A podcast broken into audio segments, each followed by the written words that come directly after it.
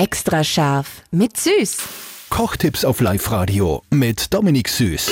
Mittendrin in der Kartoffelwoche Spezial und heute erklärt uns der Dominik, wie man denn selber daheim Chips macht. Ganz dünn oberhacheln, auf einer Mandoline, auf jeden Fall ganz dünn eine Scheiben machen. Das Ma- weiß ich nur, weil mit der Mandoline, da habe ich gedacht, wo kriege ich jetzt diese Gitarre her? Also das ist einfach so ein normaler Hachler. Ja, genau. Oder ja? genau. Okay. Und auf jeden Fall ganz fein herhobeln, das Ganze, und dann wird es einfach frittiert, ja, in einem heißen Fett, 180 Grad, außer frittiert und dann gleich außer auf Papier und gleich drüber salzen. Und wenn du magst Paprika-Chips, dann natürlich Paprikapulver drüber. Wenn du scharfe Chips willst, dann tust du ein wenig getrocknete Chili oder Cayennepfeffer drüber und schmeckt richtig geil. Also dann wirklich bessere Chips wie die von jedem anderen. Ja.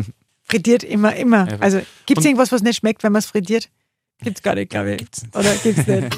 Extra scharf mit Süß. Perfekt gekocht in einer Küche von Eilmannsberger. Denn am Ende schreibt man Küche mit E.